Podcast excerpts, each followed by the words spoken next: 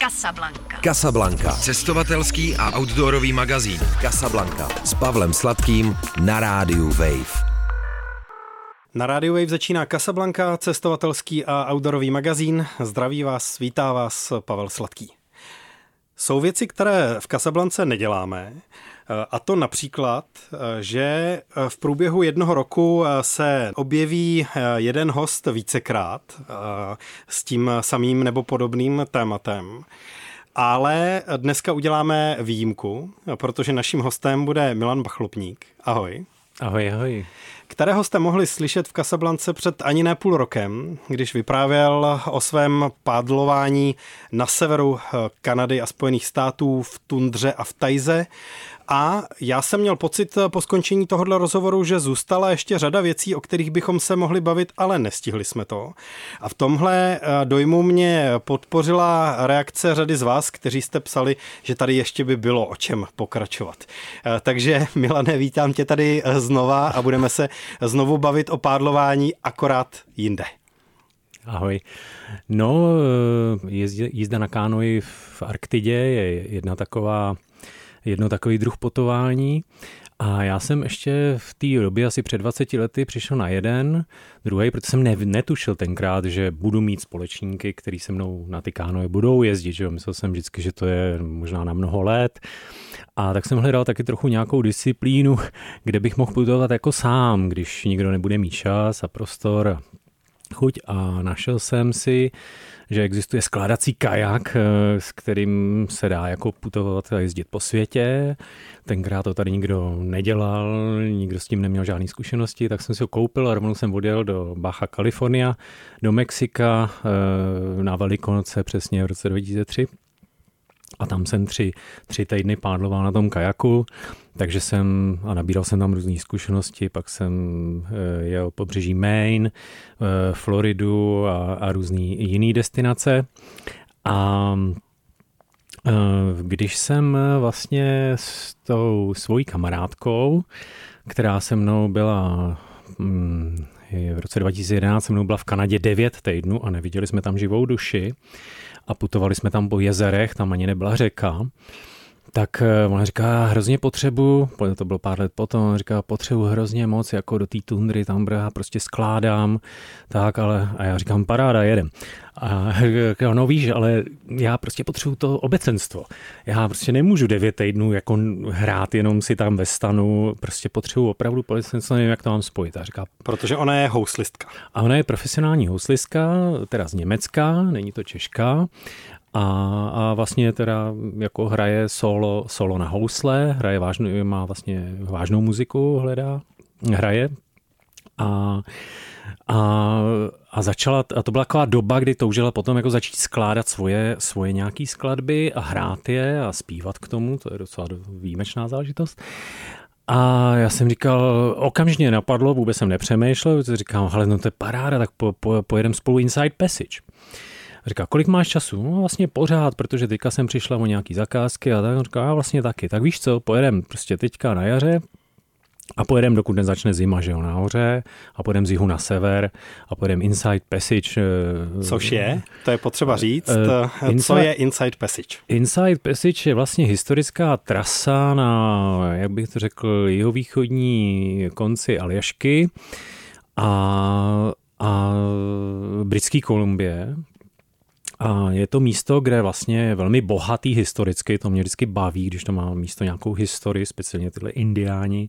A ty tam opravdu žili a dosáhli eh, jako velmi, velmi vyvinutý, bychom mohli říct dneska skoro ne civilizace, ale ale oni dosáhli vlastně takový, že oni dokázali s eh, sušením eh, těch potravin na to eh, vytvořit docela hierarchický systém, na rozdíl od jiných jako lovců, který je strašně podobný, který se vlastně rozvinul až jako v zemědělství, že když začali lidi mít nadbytky jako z produkce obilí.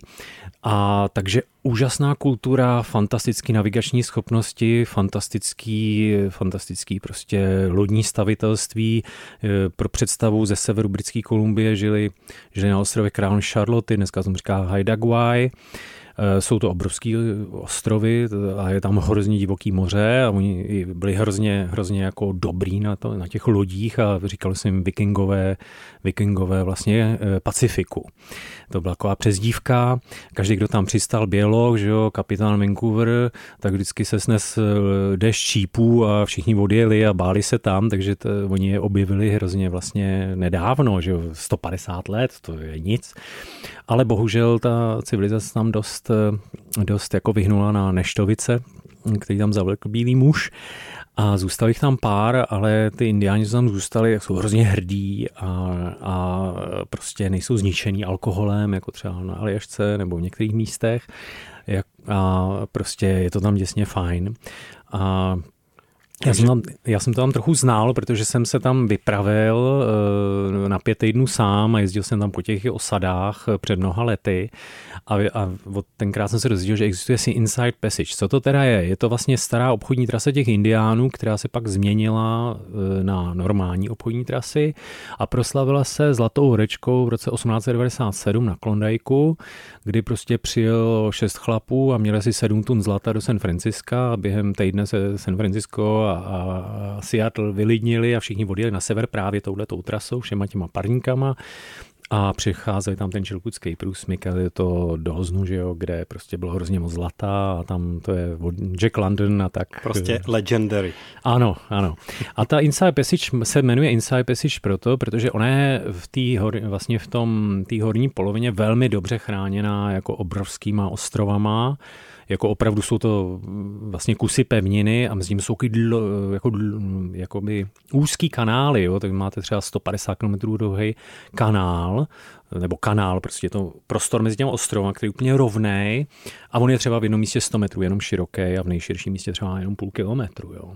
Takže tam jsou, tam jsou jako takový eh, hodně, hodně vodně, jako z hlediska vodního nebo toho světa, toho eh, moře, tak jsou tam jako velice unikátní podmínky, dost nebezpečný teda, musím říct, protože tam je 6-metrový příliv a 6-metrový odliv. To je jako docela hodně. A takže ty síly v těch kanálech, jako při tom maximálním přílivu a odlivu jsou, jako ty, ty se prostě musí, ne, nedají se ignorovat a musí se hodně respektovat.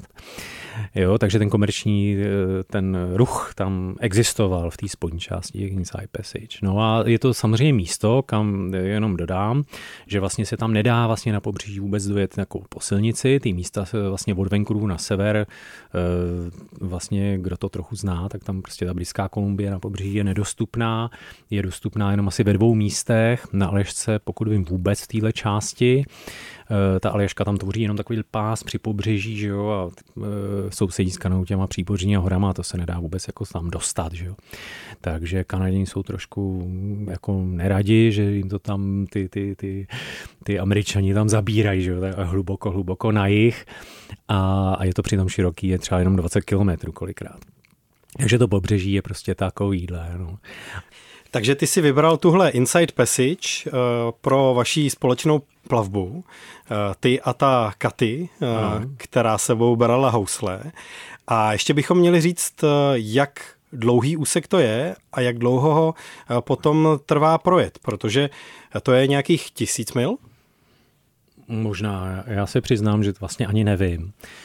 Um, protože náš plán byl putování, to znamená pojedeme na sever tak dlouho, jak to půjde a když začne zima, to znamená, to, to jako nemá cenu tam s tím bojovat, že jo, protože se zhoršuje rychle, tak prostě pojedeme domů. No a vy, vyšlo to, že jsme teda vyjeli 30.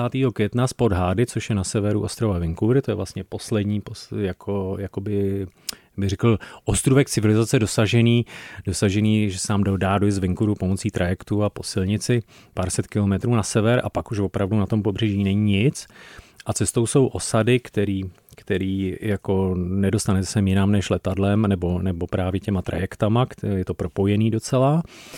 A ta trasa, já to řeknu, já nemám rád ty kilometry, já sedím nikdy na ní nezabývám, ale řeknu dvě míry, které jsem spočítal. Jednak jsme teda jeli přesně 110 dní, a, ale dá se to samozřejmě daleko rychleji, protože z toho asi 75 jsme jenom strávili na, na vodě, zbytek jsme strávili v těch komunitách, což bylo fantastický. E, máme úžasné zážitky prostě s těma lidma, s těma koncertama tam. A, a jinak jsem spočítal, že jsme jako pádlem zamávali asi 1,5 milion krát. jestli to někomu stačí jako za, za tu dobu, že jo. Jak jsi došel k tomuhle číslu? To si vzal ten počet dní, co jste strávili na vodě ne, a víš, kolikrát ne, spoč... jako za hodinu no, máchneš pádlem, nebo? No, spočítal jsem si, kolik tak máchnu za minutu, že jo, Ví, jo. vím kolikrát, kolik tak jako těch hodin, těch hodin asi pět, co se stráví na moři, víc to je namahavý hodně, Eh, protože bolí záda, že jo, jako ten kajak tam je horší než je, že musí člověk fakt vyladěnou tu sedačku, jinak, eh, ale nemá to trvalý následky, člověk vystou vystoupí a záda přestanou bolet, je to jenom prostě z té polohy. A takže je to náročnější a je to náročnější proti kánoji taky o tom, že vlastně jakýkoliv, eh, tam se nedá pohybovat i žádný, jako jinak, než co neupádluješ, nemáš, že jo? takže přestaneš pádlovat, stojíš. Jo, a, takže je potřeba spolupracovat právě s těma proudama, to bylo vlastně jedno z nejnáročnějších, protože vlastně půl dne třeba ty, ty, ty proudy tečou na jich a pak se otočí zase půjdou na sever, takže musíte podle toho stávat a musíte se tomu přizpůsobit a, a nejvíce hlídá vítr, že? protože ten je úplně rozhodující. Jo? Takže ten kajak, měli jsme jeden, e, jinak bych ani nechtěl, že jo? to je z bezpečnostního hlediska, že kdyby někdo jeden nemohl, tak druhý furt může pádlovat, to je jako hrozně důležitý.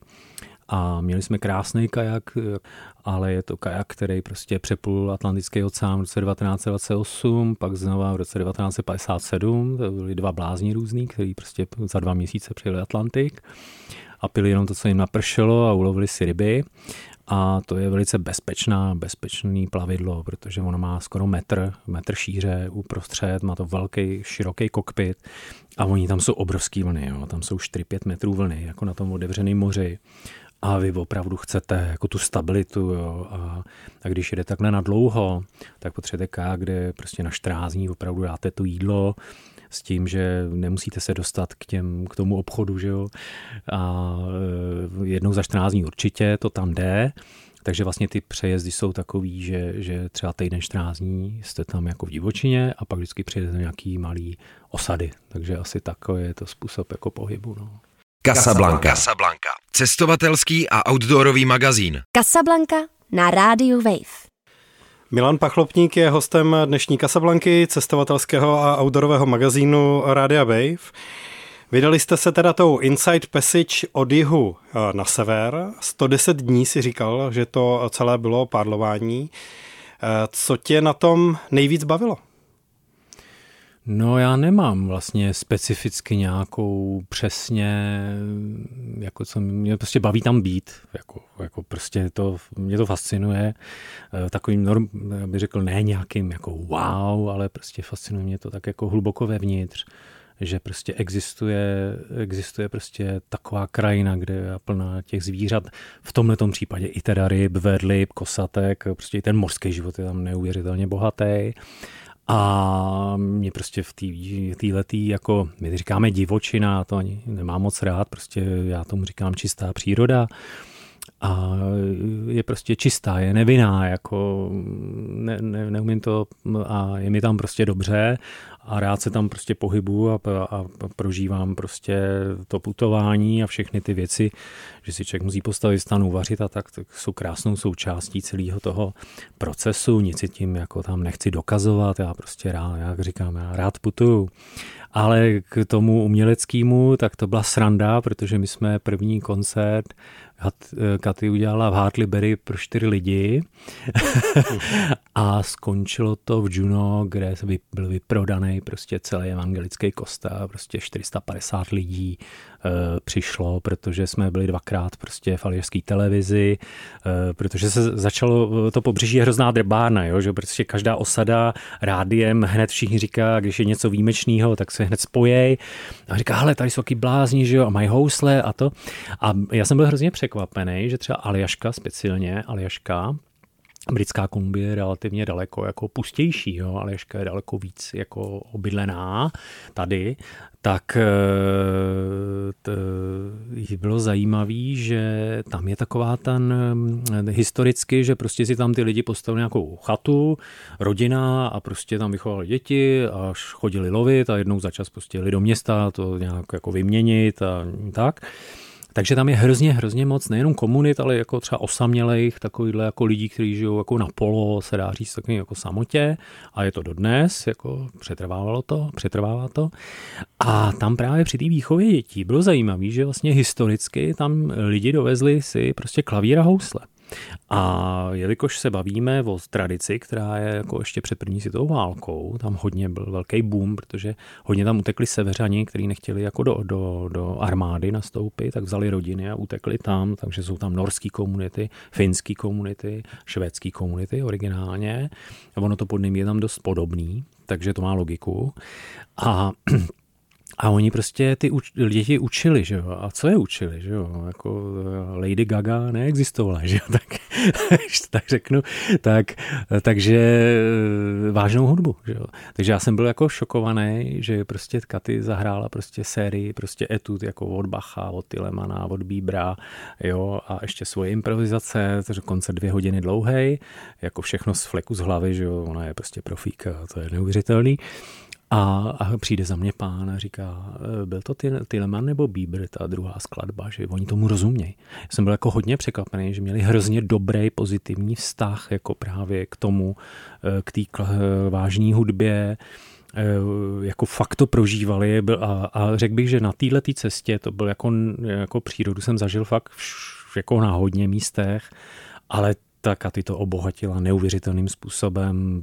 Fantasticky jsme se tam setkali s těma místníma, který nás pak hostili. My jsme tam neutratili ani dolar za celou dobu, protože nás si předávali prostě ze dveří do dveří a měli hroznou radost, že nás můžou pohostit a získali jsme spoustu kamarádů, do dneška si s ním dopisujeme. Prostě úplně úžasný, jako nedá, nedalo se to, kdybych to chtěl vymyslet, tak se mi to nemůže podařit, jak to bylo úžasný, jako, jak, to, jak to všechno zapadlo do sebe.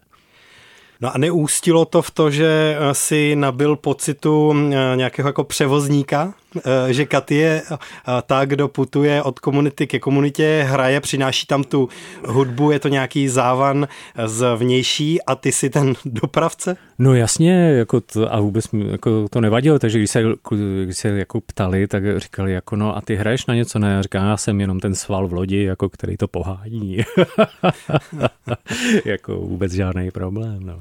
Jo, to bylo, to bylo nádherný, no. Takže potom eh, ještě řeknu, my jsme vlastně dokončili tu Inside Passage eh, na té Aljašce, že jo, ve městečku Skagway, odkud začínala ta Zlatá horečka a jelikož jsme měli čas, tak jsme ještě posledním autobusem přeli do Whitehorse v Yukonu v Kanadě a protože já jsem vždycky slyšel, já jsem teda Yukon znal, Eh, jako řeku Yukon, ale vždycky jsem slyšel, že nejnádhernější na řece Yukon je podzim, že prostě ty barvy v září jsou prostě neskutečný a, a je to pravda.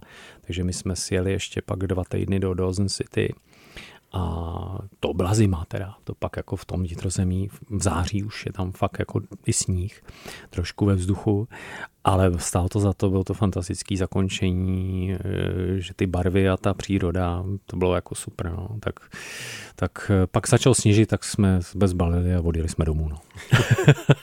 Protože to už uh, mrzly prsty na šmitci. To už se nedalo. Já musím říct, že nám nejvíc zmrzly nohy, jako, že opravdu to byl velký, velký proti tomu příbouřežím, protože to moře otepluje, že opravdu to otepluje hodně.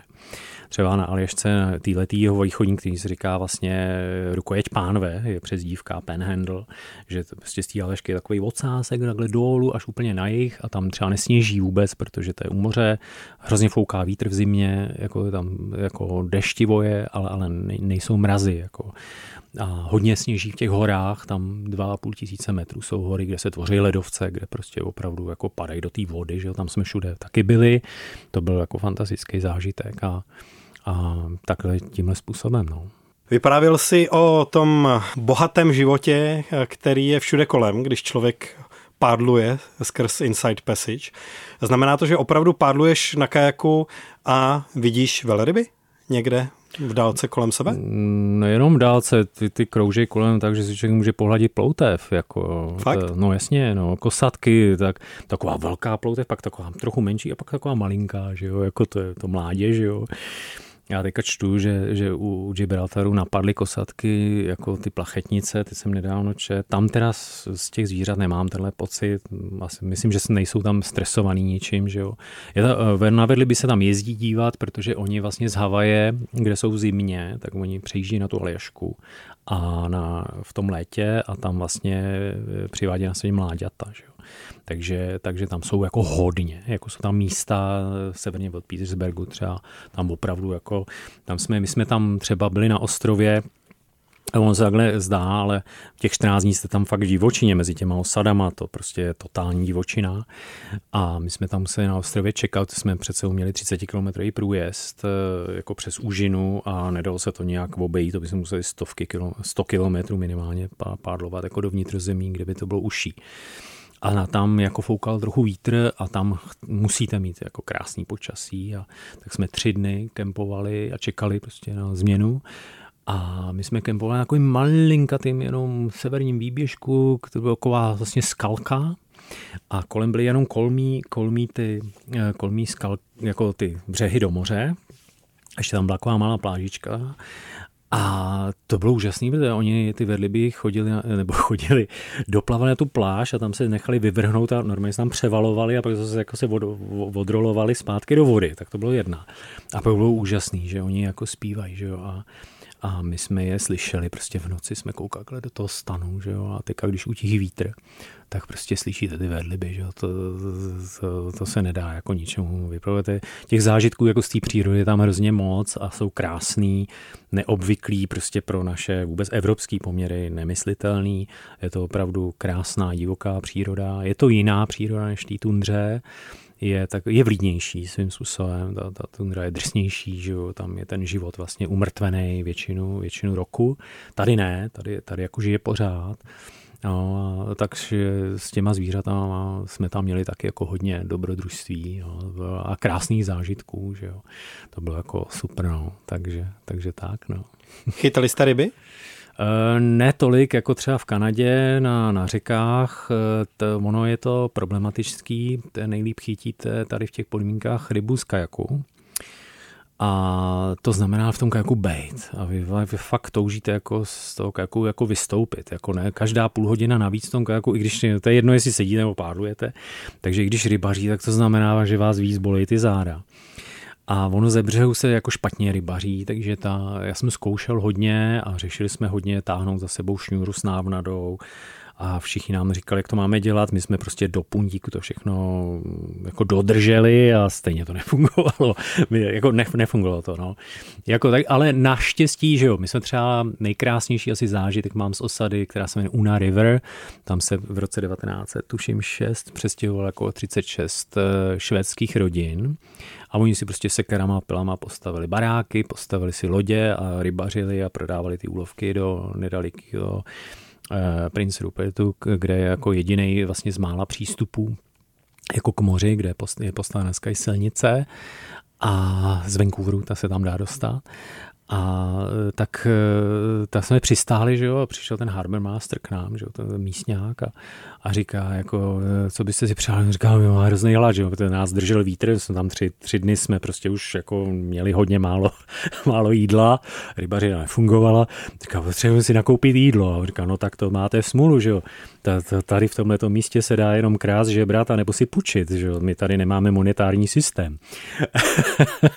a to je fakt osada, která je prostě neuvěřitelná, jako oni si zakládají hrozně moc na takový ty izolaci od toho, od té civilizace, i když jako tam jako samozřejmě bydlejí v pěkných barácích, mají ledničky, jako ne, ne, nejsou, jako, aby si někdo nepřestal, že jsou nějaký divoši, kteří si sami dělají mejdlo, ne, ne.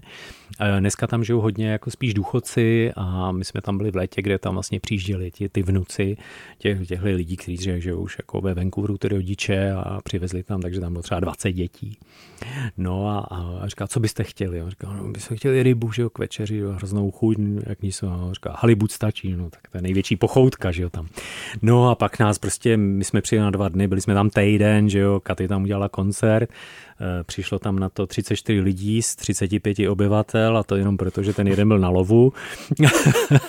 jo, a to musím říct, že to, to byl jeden z nejkrásnějších zážitků. Tady jsme my jsme tam jako se nabili takovou tak strašně tou pohostinností těch lidí, že jsme prostě odjížděli v takovém tranzu, protože tam je bylo, že 85 ta Ani tam v 10 hodin ráno prostě měla koláč, ale ne jako jeden, že, ale koláče, prostě napečený a kafe. A kdokoliv přišel prostě z osady, hlavně děti přišly vždycky, že jo, byli hladu, si hrajou, že jo, a pak jsou hladoví, přijdu na koláč a přišel taky Milan na koláč, že jo. a tam jsem prostě si vzal ten koláč, hrozně dobrý, že jo. A teď jsem pil to, ten kafáč toho kafe a teď jsem poslouchal, jak tam přijde, jak přišli další dva, tři dospělí, ty děti tam poslouchali jako pěny a teď tam vyprávěli, jak to tam bylo před těma 80 lety, jak se to ona ještě pamatovala a na té její zahradě, která byla krásný ovocný stromy a kolibříci tam prostě jako si cosali prostě z těch kytek. Já jsem říkal, to jsem v ráji. Tam jsou kolibříci, jo? Tam jsou kolibříci, no. Tam jsou jako překvapivě, tam, tam jako je zajímavá, zajímavá ta fauna i flora je unikátní. No. Takže to, to byl úplný ráj. No. A ta příroda je teda velice zajímá. Jsem poprvé životě vlastně jsem zažil, že jsem žil v podstatě tři měsíce jako takzvaný tidal zone, že jo? To, je, to je jako přídová zóna. A tam je, to je ekosystém, že vlastně se 6 hodin zalevuje vodou a 6 hodin zase ustupuje voda. Ona má i patra, že to, to víc k tomu slunci, ten hořejšek. Tam jsou jako jiný, jo? pak uprostřed jsou taky jiný a ten spodek jsou taky jiný. Jsou takový tři vrstvy. A úžasný je, jak oni, jako všechny ty živočichy jsou takový různý druhy mušlí a, a řáz a to, jinak tam takzvaný giant kelp, tak ten se jí, jako ten, ten jsme normálně si jako utrhali takový listy, že jo, oni jsou takový vodní, se takhle sroluje, nařeže, tak z toho vzniknou takový špagety a uvaří se za 10 minut, to je strašně bohatý na minerály a vitamíny a proto ty medvědi, ty černý tam hlavně jsou, tak ty, ty jsou prostě hrozně obrovský, protože oni prostě mají to jídla fůru, že jo. A jako nemají vůbec žádný zájem o nás, že jo. Takže, takže to bylo jako, to, to je jako taky super. No a jako my jsme, hodně jsme jeli třeba na klíčky, že jsme si nechali jako naklíčit fazole a čočku pár dní a, a pak jsme to jedli jako s takovými plackama a, to, a vždycky v těch osadách nás ale hostili tak, že prostě jsme nemohli jako moc chodit, jako opravdu jsme jako dobroty hrozný, ryby fantastický, lososy, všechno, všechno jsme tam jako ochutnali. No. A během toho pádlování v těch jako letních měsících, červen, červenec řekněme, tak ehm, co jsi měl na sobě?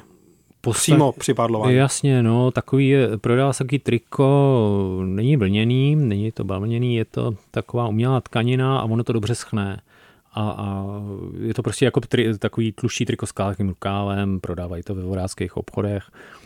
A to, a to bylo všechno. Žádná šustákovka, žádný neopren? To všechno, ne, neopren jsme neměli, ten, ten není dobrý, neopren je dobrý na nějaký krátkodobí, ale když pádujete pět hodin, to, to jako je nesmysl, to prostě škrábe, že jo, to, to ne. Má, měli jsme suchý oblek, jako suchý obleky oba, to je absolutní nutnost, protože když by vám tam připadlo špatný počasí nebo musíte třeba přepádlovat nějakou těžkou trasu v nějakým větru, tak to, to, to nejde. To, to je jako velice nebezpečný. Že jo. My jsme jako jeli pár drsných míst, jako opravdu. Hned ze začátku jsme jeli 33 km úžinu, spali jsme tam na ostrovech, hned za podhády a pak hned je takzvaný Cape Caution, to je mis eh, pozornosti, já bych nevím, jak to říkal. Je to, Přeloží... ten název říká trošku, dejte no, si pozor. No, no, a tam odsaď se i Vancouver vrátil jako admirál Vancouver a jako ho chápu, protože tam je kombinace mělčina úplně otevřeného Pacifiku a my jsme vlastně jeli taky, musím se stávat ve dvě hodiny ráno, tam, tam byl velký problém, Britská Kolumbie vůbec byla zajímavá. To je to úplně dva jiné části jsme jeli. Jsme jeli šest týdnů absolutně slunečno, jako vůbec nám nepršelo šest týdnů prostě v celé Kanadě. Eh, všude byly lesní požáry, jsme slyšeli v rádiu, že my jsme měli sebou eh, to jako námořní rádio, tam jsou zprávy a předpovědi počasí 24 hodin denně. A oni jdou to dbají, aby to bylo docela slyšet podél toho brží všude pro ty lodě. Tak já jsem nějakou malou vysílačku, jak jsem poslouchal. A Hrozný problém je, že, že tam jako hrozně špatně se nachází jako vůbec jako kempování. To je, to, to je úplná džungle. Jako jo, to jsou křoviska, protkaný, to, to je na mačetu, to, to by tam hodinu, dvě člověk jako jenom musel vysekávat, to prostě je nesmysl. A samozřejmě fůra místa krásného jsou pláže, že jo, ale ty jsou zalitý e, totálně vodou, že jo, při velkém přílivu. A my jsme zrovna byli v období, kdy byl úplně, že se začal úplně prostě jako teoreticky strašně špatně, takže nám se zaplavovali, že jo, dvakrát denně se zaplavějí. Ale jinak jako jsou pak bezpeční. Že? Takže, eh, takže my jsme kolem Cake museli stávat o půlnoci, jsme šli spát prostě třeba ve čtyři, jsme si tak lehli a snažili se usnout, no, to moc nejde. Navíc je tam hodně světla, že jo, je to sever. A, teď jsme prostě o půlnoci vstali, no, mě z toho bolí vždycky hlava, když, se ne, když nespím. Já mám s tím jako, je to pro mě docela utrpení.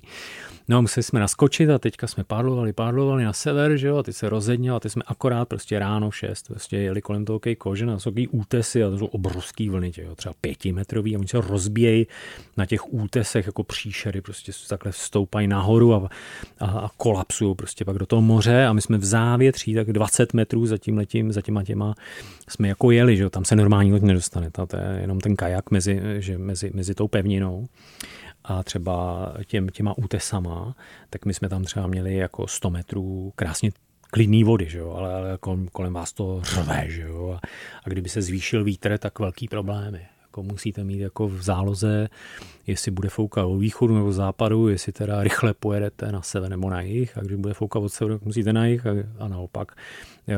Ten, ten kajákář je vždycky vlastně otrokem toho větru. Jako tam, tam jako není co vymýšlet a bojovat proti větru, který, jakmile se vám začnou dělat bílé čepice, jak se říká, že jo, bílé vlny, spěněný na, na vodě, tak vlastně nemáte na té vodě co dělat. Ten kajak není schopen probojovat se, budete pádlovat hodinu a ujedete půl kilometru a budete vyčerpaný. Je to lepší si lehnout, spát, vařit, odpočívat, vyřezávat si hezký věci a, a čekat na lepší počasí a pak třeba jako trochu pádlovat víc. Jako, no, jo, takže takhle. No.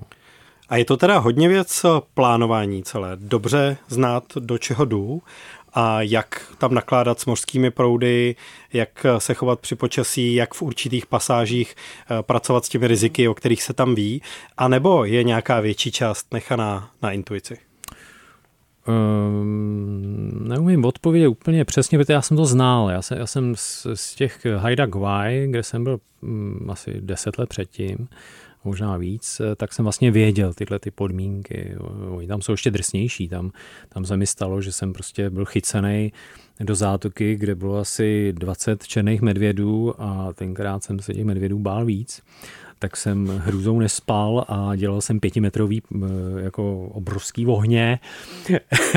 A pak jsem mu to stejně usnul, protože jsem byl hrozně vyčerpaný a pak jsem stejně v podstatě jako utek, protože jsem to psychicky nezvládal. A oni nic nedělali, oni si tam jako chodili po pobřeží a jedli ty řasy, ale, ale tam jsem byl jako hodně v místě, kde, kde prostě vlastně žádná pomoc by neexistovala to tam to bylo jako, jako drsný. Navíc tam byl sám a jenom jednou za týden jsem byl v nějaký ty indiánský osadě, takže tohle bylo proti tomu větší pohoda. No. Takže tak. Takže já jsem jako věděl, jak se chovat, na, nebo ve státě Maine jsou taky obrovský přílivy, odlivy, kde jsem jako věděl jsem, jak se k tomu stavět. Eh, kdyby někoho zajímalo, jaká vlastně, protože já jsem se vždycky musel do těch míst podívat poprvé, že jo, jako zelenáč, že jo. jak jsem se na to připravoval. Jednoduše. Nevystudoval jsem si, eh, eh, kdy tam lidi jako buď zahynuli, nebo prostě zachraňovali a u, tak, u těchto reportů máte, jako kde udělali chybu, nebo čím to bylo. A to je nejlepší škola, že jo, prostě, protože ono se to furt opakuje. Jo, to vlastně, vlastně ty nehody se stávají tím, že lidi z 80% podcení počasí, eh, pak podcení výbavu a na konci podcení sebe třeba, že si myslí, že upadlo ve větru něco a to ne. A já mám ve zvyku, já mám výhodu, že já jako nejsem, nejedu tam na 14 dní na dovolenou, že musím být na letadle někde zpátky, takže vlastně eh, mě, eh, když uvězní to počasí, a to je klíčový faktor, tak, tak mě to nevadí. Že jo? Tak to, furt tam jsou zvířata, který chodí. Že jo? Přijde vám ke Katy si čistila zuby, takhle přišel černý medvěd, kouká na ní. Já říkám Katy. A ona se otočí a, takhle, a ona se takhle podívá na točený. No, a ten se takhle zase natáhli. No, fotka století, akorát jsem neměl zrovna foťák. No. A, takže to, jo, tak to se vám jako nenudíte se jako nenudíte se.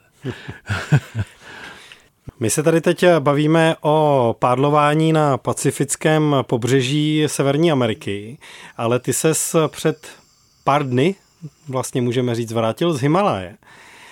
Dokážeš srovnat, co ti takhle odlišné prostředí, takhle odlišný biotop dává?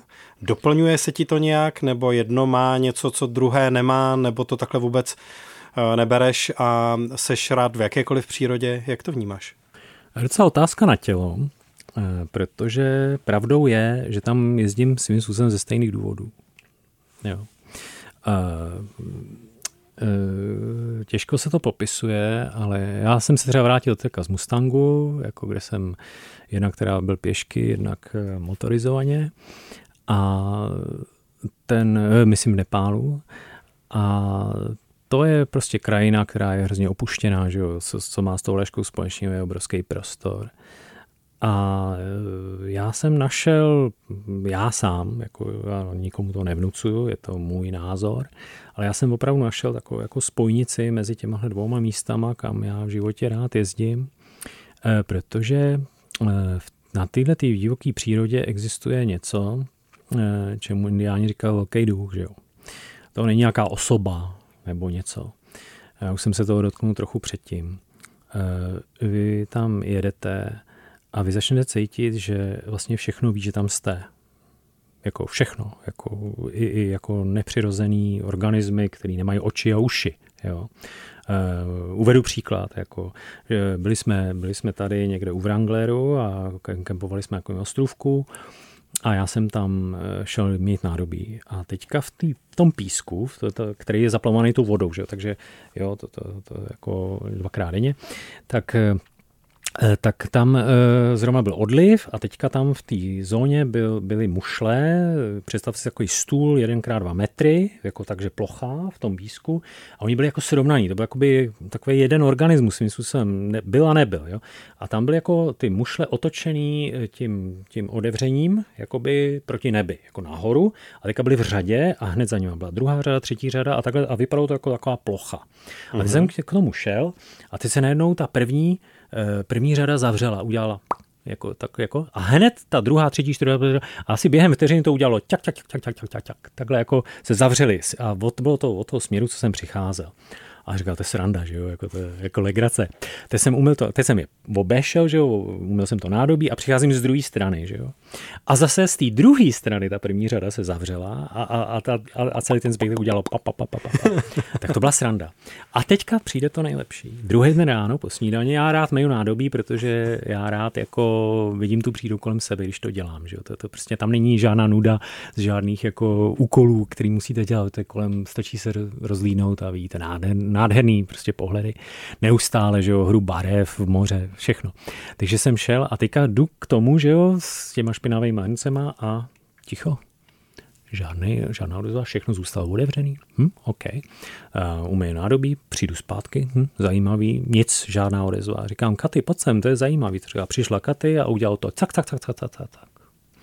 A teď si vem. Takže na tebe už byli zvyklé, Přesně ale na Katy ještě ne? Přesně tak. A takových příkladů mám jako hodně, to bych tady mohl sedět tři hodiny, že jo, a prostě vy rozumíte, a to vůbec nechápu, jako nestudoval jsem to, ale prostě to, to je živočí, který nemá, nemá v podstatě oči, že jo, nemá uši, že jo, ale, ale ví o vás, Jo. A rozezná, jestli jste jako OK nebo ne. Jako. A takhle, takhle ne, tam, tam chodíte kolem takových mušlí na skalách, když je jako odliv a, oni, eh, a když se přiblížíte víc, tak vás jako plivají vodu. Já říkám, jsem nějaký mokrý tady, když neprší, že jo? A voda říká, jo. A pak, jde, a pak si na vás zvyknou už neplivou, že, jo? Jako, že vás nejdřív taky zahánějí a pak ne. A jeden, já řeknu, na kajaku mám jednu z nejsilnějších, eh, nejsilnějších zážitků jsem eh, to, to jako nesouvisí s touhle cestou, to jsem eh, byl v roce 2007 na, na Velkém otročím jezeře sám pět týdnů a tam, eh, já jsem se o tom zmínil v tom posledním, že jsem měl strach, těch strach z medvědu. Že jo? A já ten strach mě dohnal do úplně jako geometrického středu jezera, kde je taková skála. A tam teda stoprocentně žádný medvěd nedopal, to byl se blázen, že jo? co by tam hledal. A to je opravdu jako třeba 100 kilometrů od nejbližší země. A, já, a teď přišla bouře a já jsem byl na tom kameni, nebo to, to já nevím, jak to bylo, 30 x 20 metrů, tak to, to bylo vyšší, vyšší, že jo? A já jsem měl prostě na tom nejvyšším postavený prostě stan a dva, dva dny jsem se takhle koukal do stropu a čekal jsem, až to přejde, to nemá cenu ani vařit, že, že byl mokrej. A teď jsem, teď to přešlo a, a rozhodl se naprostý klid, jo, ale totál, jako úplně prostě absolutní hladina, sklo, jo, a teďka do toho detinka, jaké má, prostě úplná klid, fantazie. A já už jsem se dostal, já už jsem tam byl asi tři týdny, že já jsem byl jako, jako už na půl magor. A do, do se dostanete do toho transu, že skimáci říkají, že když se poznáte tam sebe, že jo, tak musíte prostě sám do té přírody, že jo, a to mají pravdu, jako to je prostě jeden, protože začnete tu přírodu opravdu vnímat velmi intenzivně, protože nikdo vás neruší, jako jenom vy sám, že jo, jako nejdřív musíte srovnat sám sebe a pak se otevřít tomu, co kolem vás je a opravdu začnete cítit a vidět věci. A oni se dějou. A právě to bylo, že já jsem pádloval a teďka vidím uh, Dragonfly, že jo, vášku, že jo, krásná barevná a mrtvá, že jo, ve vodě. A říkám, no, škoda, že jo, to je takový krásný, mám, mám to zvíře rád, že jo. Tak jsem takhle vzal, nabral tím pádlem a položil jsem ho na, na tu přední část toho kajaku a teď padlu dál a druhá, že jo, a třetí, až to, tak jsem, tak jsem to takovou hru, že jo. Všechny si je vylovil. Všechny no? jsem vylovil, asi 30 jsem mi takhle postupně vylovil a dojížděl jsem k těm ostrovům a teď bylo krásný, že ty vášky prostě, ta, přesně v tom pořadí, jak jsem je vylovil, tak se jako spamatovali, takže nejdřív ta váška se jako, jako mě, posta, post, postavila nebo posadila, nevím, jako a s těma křídlami jako sevřenýma nahoru. Jo, a, a takhle to udělala první, pak druhá, třetí a pak ta první udělala, že rozevřela ty křídla, že se jako sušila, jako jo. A ty, no, tak to máte kino, že jo, to je prostě dvě hodiny jsem na to koukal, až všichni byli rozevřený. A pak ta první, že jo, je to už jsem dojížděl k těm ostrovům a ona jako takhle jako zamála těm křídlama a odletěla a tak po pěti metrech už nejste schopen vidět, jako, jako v tom prostoru, kde je. A takhle prostě mě všichni opustili. Tak jsem měl z toho krásný pocit, jsem přijel na ten ostrov, že jo, tam vás nikdo neruší, jsem se slík do naha, teď jsem se jako umyl, že jo, a to, a teď jsem se tak sednul, a zase na ten nejvyšší, koukal na to jezero a byl jsem jako hrozně spokojený a teďka přiletěla ta jedna váška a sedla si mi na levý rameno. A já jsem tak jako ani nedechal, a říkal si OK, a teď jsem se štípnul, jestli mi to nezdá. A teď přiletěla druhá a sedla se mi na hlavu. Přísahám, během dvou minut se, jak jsem seděl, jako v podu, já jsem vlastně seděl v kříženém sedu, jak, jak, jako, jako budha, že jo, jak sedí na tom kameni, tak já jsem, jak mě, jsem měl ruce takhle jako na těch kolenou, tak já jsem měl ruce od těch vážek takhle jako po ramena a přes hlavu a po tu druhou ruku a vše, seděli na mě. A takhle jsme spolu trávili mnoho minut.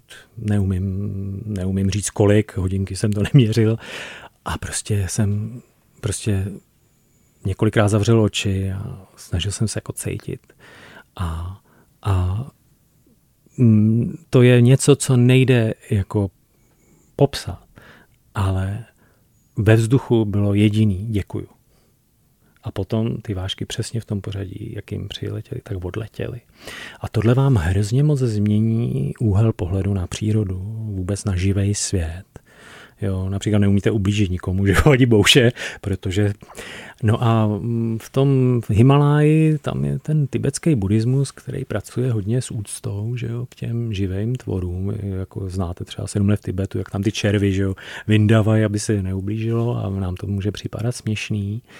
A, a vlastně e, tam ty, e, jezdím tam do oblastí, kde opravdu tohleto lidi jako žijou tímhle způsobem. Eh, myslím jako praktickým způsobem, že tam máte 12 let, že vlastně jak pracovat s negativními emocemi a s negativním myšlením. A oni na to mají 12 let návod, že jo, a oni podle toho taky s váma jednají a jednají takhle mezi sebou a je to prostě eh, je to živá voda, prostě stačí tam být, eh, být součástí tohohle toho a je vám hrozně dobře. Že jo? Takže já tam vodím trochu lidi a vždycky po 14 dní přijdu a říkám, já jsem zase v životě víc, líp necítil. A to jenom, že jste v té atmosféře. A tohle dělají lidi. Jako, jo? A jsou inspirovaní právě tím prostorem tam a tou odlehlostí podobně. Že jo? A tak si myslím, že, tady, že tam jezdím ze stejných důvodů, jenom to má úplně jinou formu. A když bych měl na výběr, se přiznám, tak, mě, tak, mě, tak bych jako trošku o půl kroku eh, to je ta divoká příroda, protože z toho důvodu, že ona nám mizí. Že jo? A já vlastně čím dál tím víc vidím, za těch 20 let i třeba na té Aljašce nebo v té severní Kanadě, jak ta naše civilizace e, zabírá čím dál tím víc místa, že jo? vznikají tam diamantové doly a rušejí ty zvířata. Není to ve srovnání s nějakou ničejmi, zvíře, přírody u nás nic, ale ale vidím, že vlastně to divoký zvíře je prostě jiný, než když ho vezmete a zavřete do zoo, eh, nebo když, eh, i když žije třeba v nějakých, eh, že jo, v Indii, tam znám ty, ty parky, že jo, kde jsou tři se, ty volní zvířata, ale jezdí se tam na ně ty lidi dívat, je to ovlivněný. A tady ne, tady, tady máte ty verliby, tady máte ty, a t, tak ten vodní svět vůbec, ten je oddělený, že jo, ten se vás dotkne jenom na té hladině ale jako je to úplně jiná kvalita komunikace s tou přírodou, když je úplně nedotčená. A je právě na tom fascinující, jak blízko k vám je. To mě prostě nepřestává fascinovat, že tady mě v Praze může pokousat pes na procházce někoho, že jo, ale tam mě prostě vlk neublíží, že jo. To, to, to, to jako má důvody, ale jo, jako když se nad tím zamyslíte, že jo, protože uh, hodně toho lidského myšlení je prostě, není harmonický a na ty zvířata má vliv, že jo. Takže uh, to v té naší civilizaci jsme se, si myslím, nenaučili ještě kultivovat. Jo. A mě fascinuje, jak ty indiáni vědomě my říkáme, že byli primitivní, no, neznali Facebook a neuměli, neuměli lecos, že jo, pochopitelně mi tenkrát taky ne, ale rozuměli těm letěm, eh, jako já bych to řekl, rozuměli, jak ta příroda funguje a byla pro ně vlastně zdrojem inspirace, jak jako žít. A oni eh, třeba psychologicky, my bychom řekli psychologicky, oni by to nikdy ale neřekli, ale třeba pravidla té komunity, ty jsou neuvěřitelný, jako třeba ty Hajda indiáni. Představte si, že syn náčelníka nikdy nemohl být náčelníkem. Proč? Protože e, jako podle linie toho náčelnictví musel to být syn jeho sestry. Ono těch dětí tam bylo dost, takže vždycky každý náčelník měl sestru, tam měla dítě a to byl náčelník. Proč? Protože ta ženská linie byla uctívaná v tom smyslu, že to je, to je ty, ty, ten ženský element je držitelem prostě tý socia, já, to, já nevím, jak říct society, prostě tý společné, toho společenství tam, jako to, to, to drží tu komunitu, prostě tak to jsou ty ženy, jako jo. Ty, ty muži ty to, ty to jakoby ochraňujou, ty to zásobujou, ty, ty o to pečujou fyzicky. Ale potom v vnitřním světě to je úkol žen. Představte si jenom společenství, jak mezi sebou ty lidi vycházejí, když čtyřikrát za rok oni mají oslavy, že ženy oslavují, že jsou na světě muži. A tancují a zpívají. A, a, a mají radost, že jsou muži prostě proto, protože oni se tím pádem můžou víc cítit jako ženy. A to samé mají ty muži. Čtyřikrát ročně oslavují ženství tak si asi dovedete představit, i, nebo asi nedovedete, jakým způsobem tam mezi sebou ale ty lidi třeba komunikují. Jo? Jakým způsobem, s jakým respektem a úctou k sobě zacházejí. Já, jsem, já, se, já se považuji za strašně jako o, říká gifted, ne, ne, uh, blessed, já nevím, jak to říct česky, uh, prostě, že jsem měl to štěstí tohle zažít, protože to člověk by ani neřekl, že může existovat. Jo.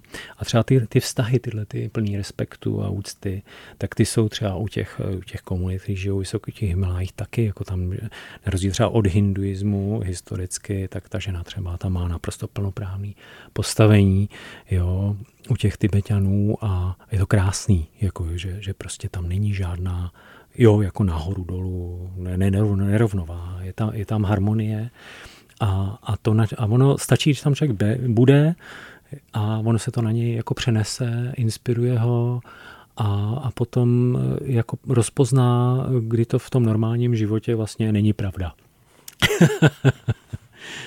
Takže o pádlování v Pacifiku ale skrz to o hledání harmonie vyprávěl v dnešní Kasablance Milan Pachlopník.